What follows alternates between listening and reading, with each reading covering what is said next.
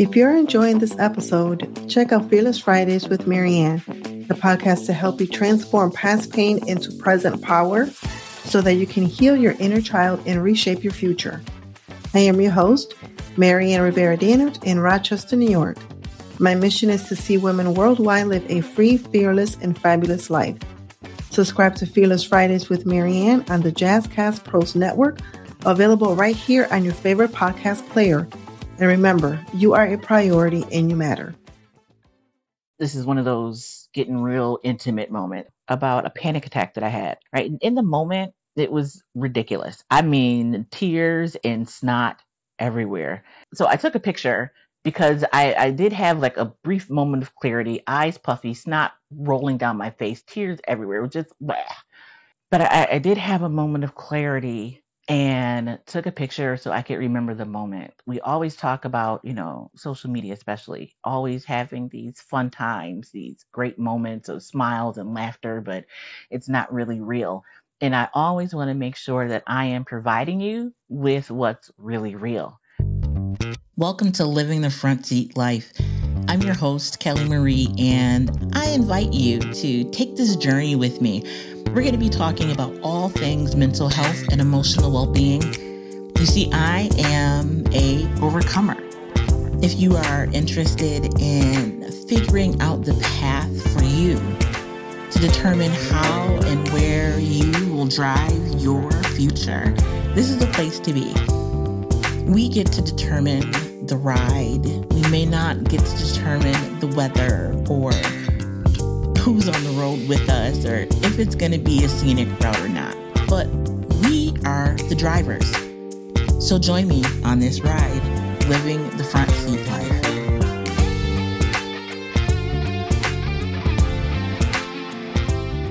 Hello, and welcome to Living the Front Seat Life. I'm your host, Kelly Marie, and I have a jam packed 15 minutes for you today. But before I get started, I want to thank LISC, Local Initiatives Support Corporation, for selecting me to be a 2021 Rubinger Fellow. Because of their investment in me, I'm able to bring this podcast to you. So thank you, Bethany, Tyra, Julie, and Maggie. A big shout out to Jazzy T, the realest producer in these virtual streets. If you're looking to start your own podcast, check her out. Now, listen, you guys, this podcast will dive into topics surrounding mental health and mental illness. And I want you to know that up front. You know, as a word of caution, there may be triggers in each episode. It's not anticipated. That is not my goal. That is not my plan or my desire for you. But I know that all of us have different life experiences.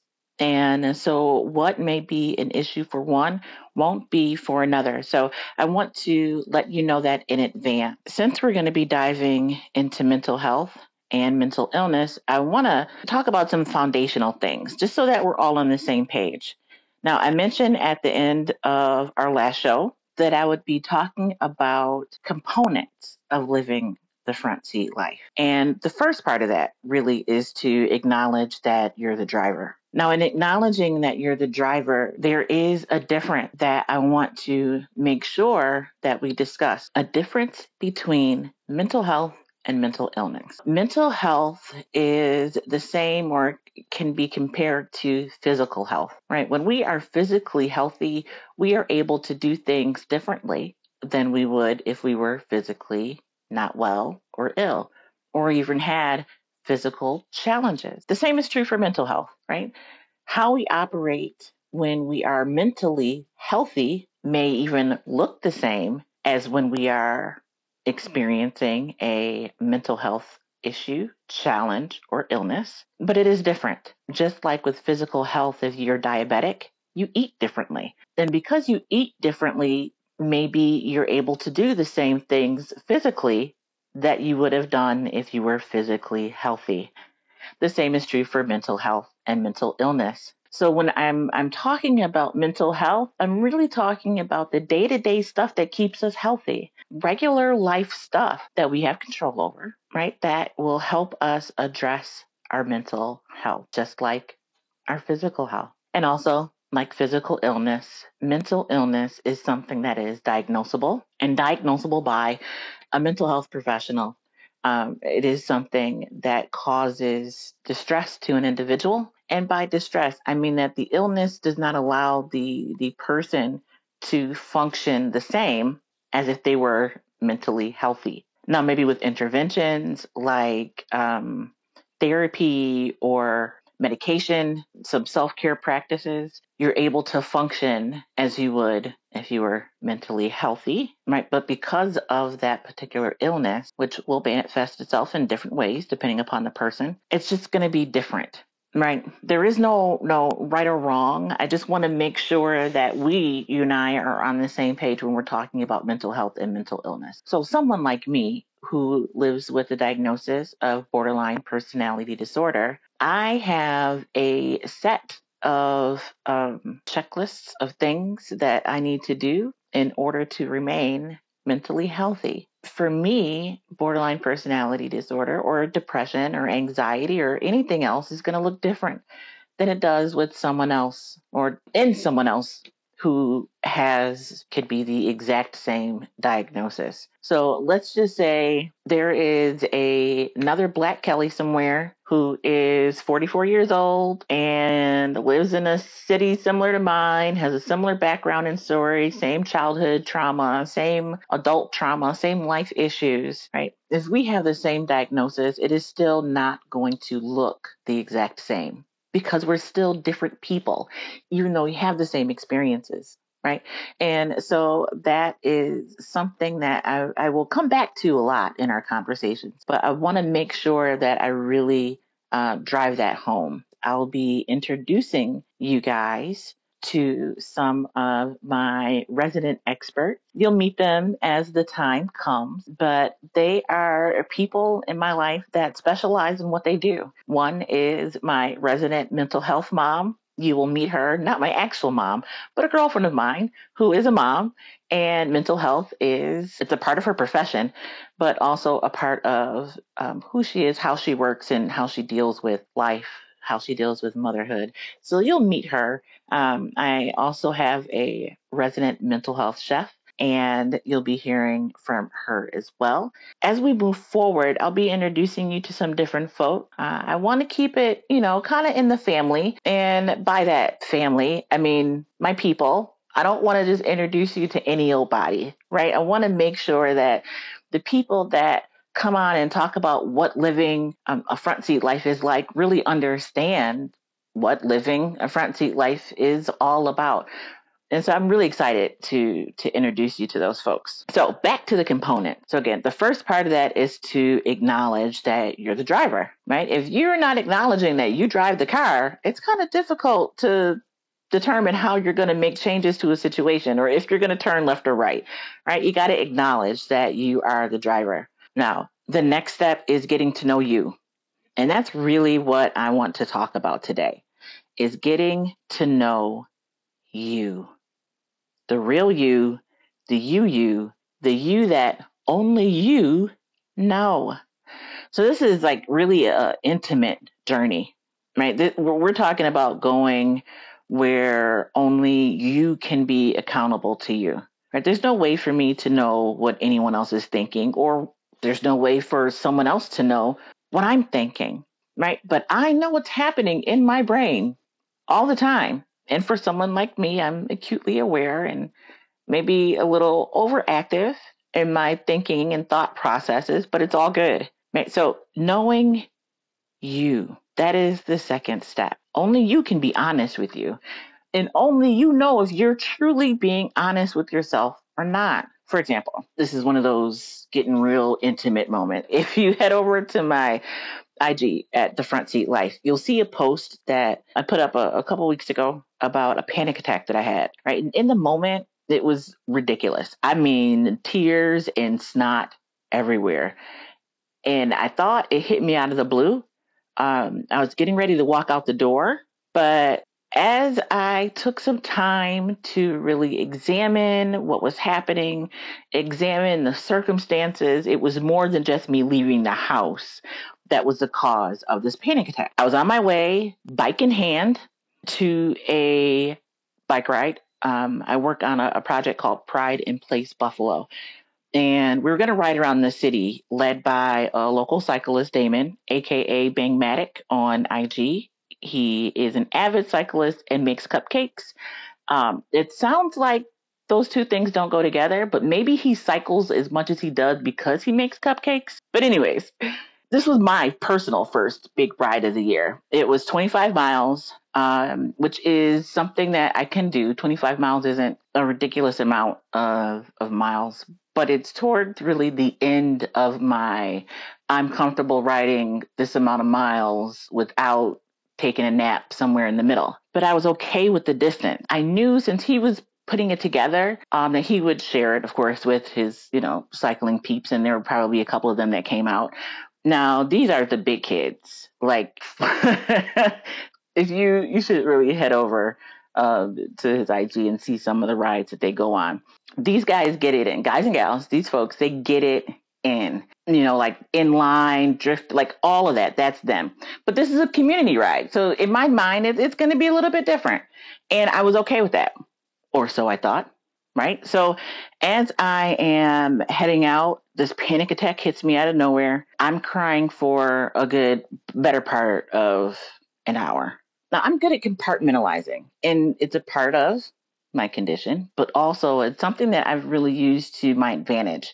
I know that it's something that occurs. And so when I need to put things aside, especially for something like this, something for work, I'm able to compartmentalize and go back and process it at a later time. So I took a picture because I, I did have like a brief moment of clarity, eyes puffy, snot rolling down my face, tears everywhere, just blah.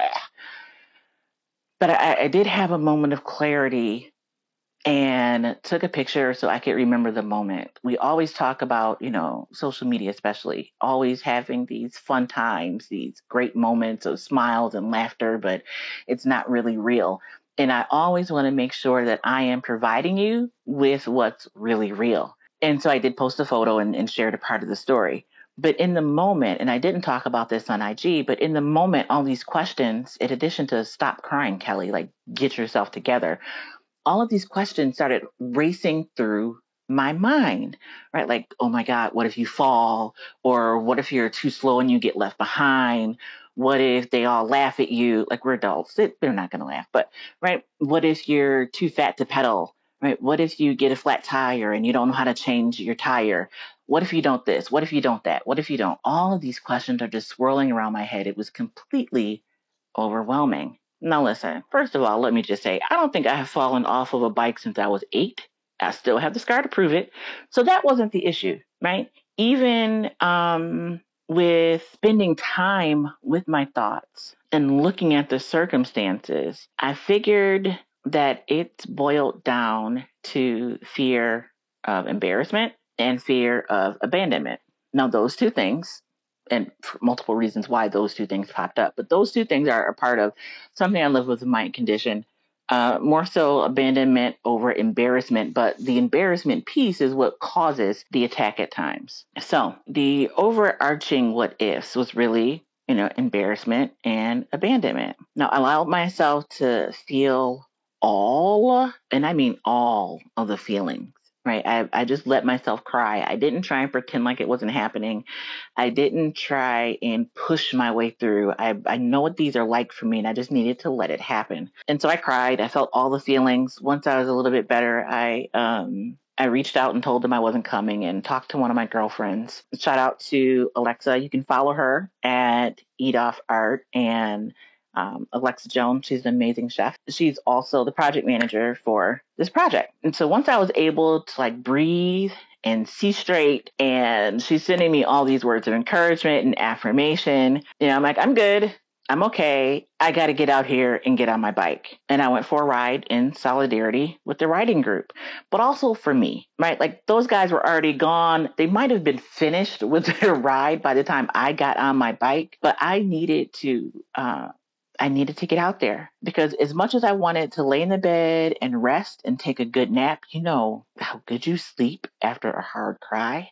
I wanted that. I was feeling it. I knew it would be good, but I needed to show me that I was not going to let me get the best of me, right? This wasn't about anybody else. This wasn't about the cycling group. It wasn't about my girlfriend. It wasn't about anything. It wasn't about anything except for me needing to show me that I was not going to let me get the best of me. That is what I'm talking about when I say, you know, ask yourself the question, keeping it real with you, being accountable only to you. No one knew that those thoughts were going through my mind except for me. And, and so I, I go out on my ride and I think I did about 10 miles, which again is, you know, not nothing to sneeze at. I am proud of, of every push of the pedal, but it felt good to move. It felt good to ride. It felt good to feel the breeze, even though my face was super puffy and swollen. Again, who I don't care about that part, right? But I'm sharing that with you because I'm still, I haven't fully recovered from this place that I was in, but a part of the recovery was going on that ride. So depending upon where you are in your journey, the way you recover, how you recover, how you heal is going to be different. Now, when I had panic attacks 10 years ago, I thought I was it, like, I needed to go to the emergency room. I actually did go to the emergency room because I, I didn't know what was happening. I was passing out and going through all of these physical changes to find out that it was a mental health challenge. So now for something like that to happen, one is not typical. I haven't had a panic attack in years, but there was some truth after all this examining. There was some truth to the why. Why was I having a panic attack at this moment? And even though I was asking myself all of these questions that didn't seem to, you know, make sense. What if I fall? You know, what if, what if, what if? But truly, it was my body protecting itself. Why? because I was going on a ride with, I consider them experts. They may all laugh and be like, we're not experts. But compared to where I am in my journey, right, and where they are in their journey, they're experts to me. What takes me three hours, they get done in an hour, maybe even 45 minutes, right? And while I know that they would have, you know, either one, written at a pace that was comfortable for me, or two, not have been offended had I left them and said, you guys go on, I'm going to go home. I'm on my bike. I can go left at any time, right? I can go home. I'm grown. I don't have to stay ride with people that I can't keep up with. But those thoughts, those logical thoughts that make sense were not um, easily accessible to me in the moment. It was the panic, it was the fear, it was the overwhelmingness of the situation that had me bound. And so I'm sharing this story with you because I could have left it at this is just a panic attack. I'm good.